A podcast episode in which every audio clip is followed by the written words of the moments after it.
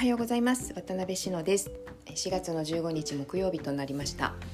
えー、私はですね来月の個展に向けての、えー、帯地が1本おととい折り上がりましてもう1本折りたいんです。あ特に今回色手稲の色というテーマがありますのでそれにどうしてもね持っていきたいあの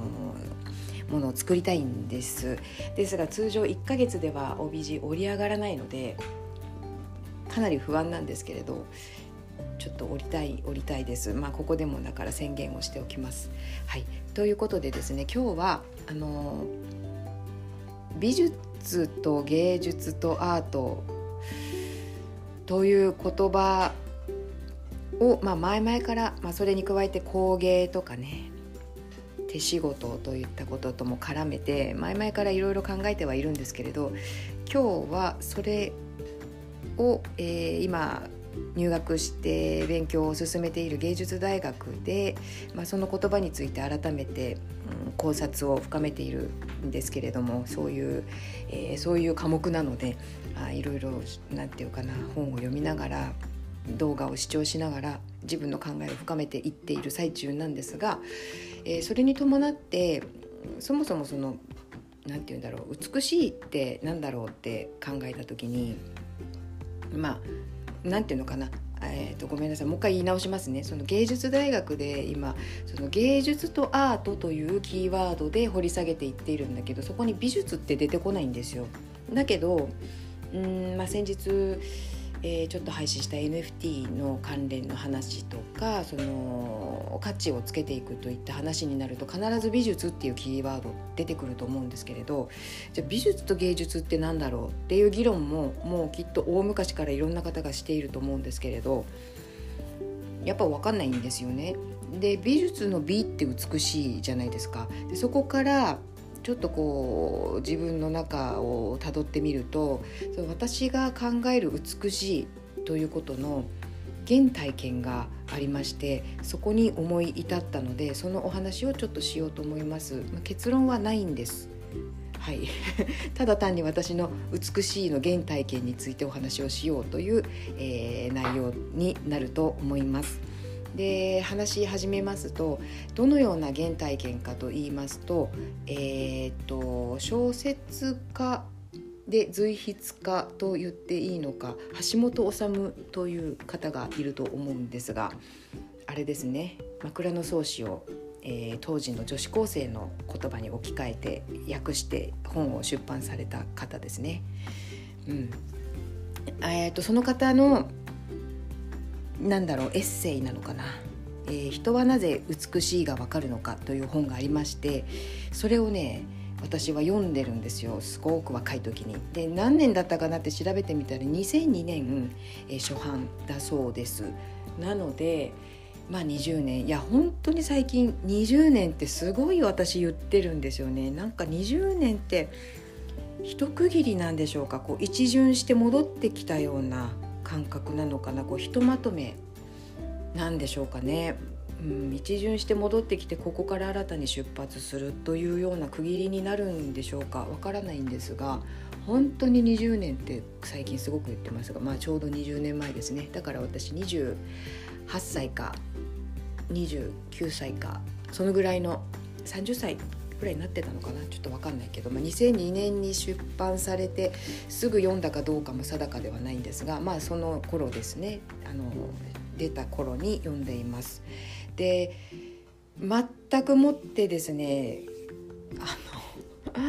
単なる堂々巡りな本なんですよすごく面白いんですそれが私そういうの大好きでもうなんか結局何が言いたいのかわからないっていう感じなんですよね。ただあの読み手にすごくいろいろ考えさせる本だったという記憶はあるんです。ですごくあの面白い言ってることが面白いなっていう印象があります。で全く内容を覚えてないんですけど今もう本も手元にないんで覚えてないんですけど、えー、私がそこで原体験というからには何かを覚えているんですね。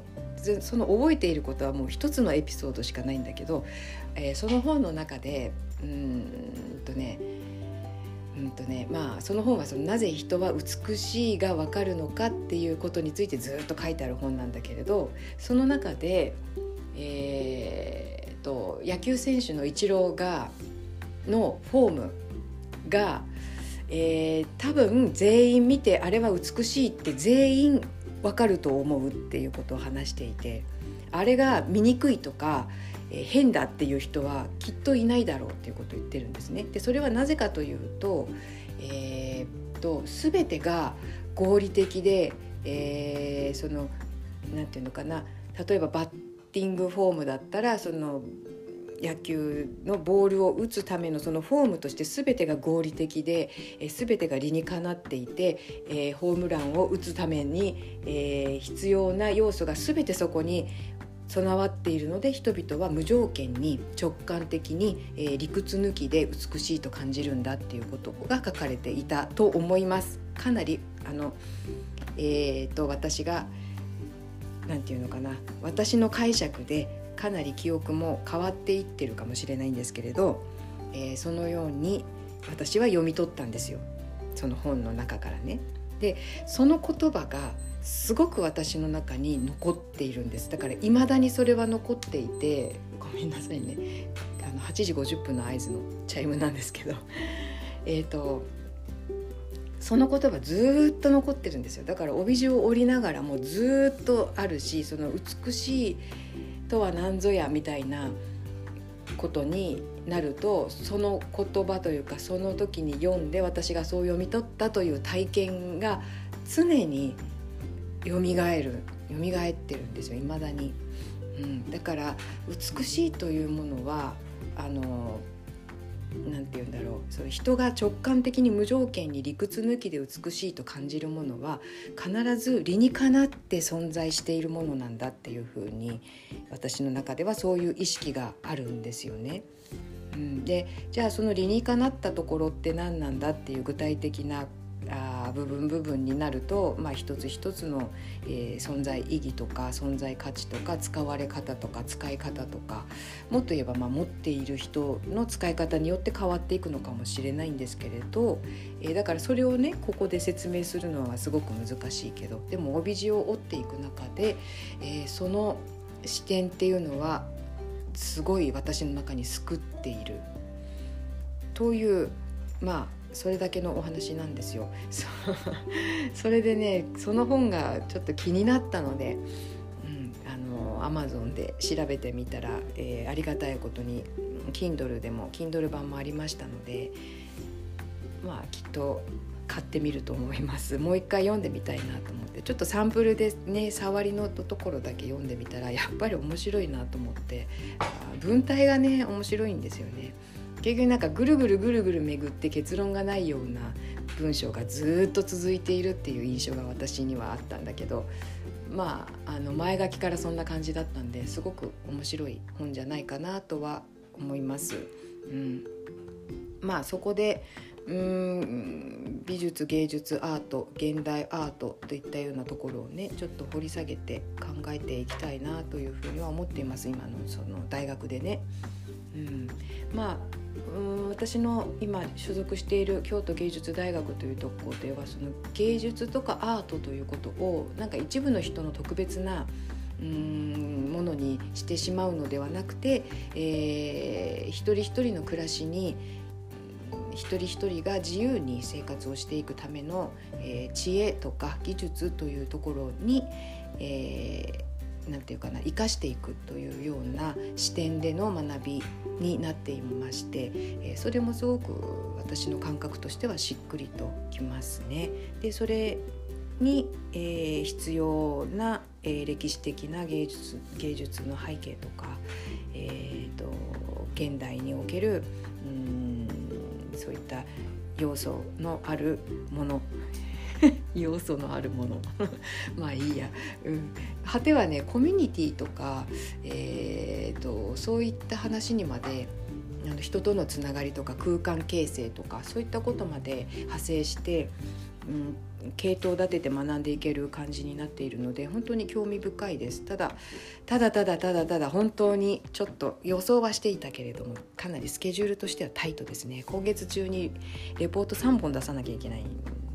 しでなんかテキストもすごい手に入りにくくってあ大学で無料で閲覧できるんだけどネットで。やっぱりちょっとかこうこうなってくると勉強するとなると紙の方がいいですよね。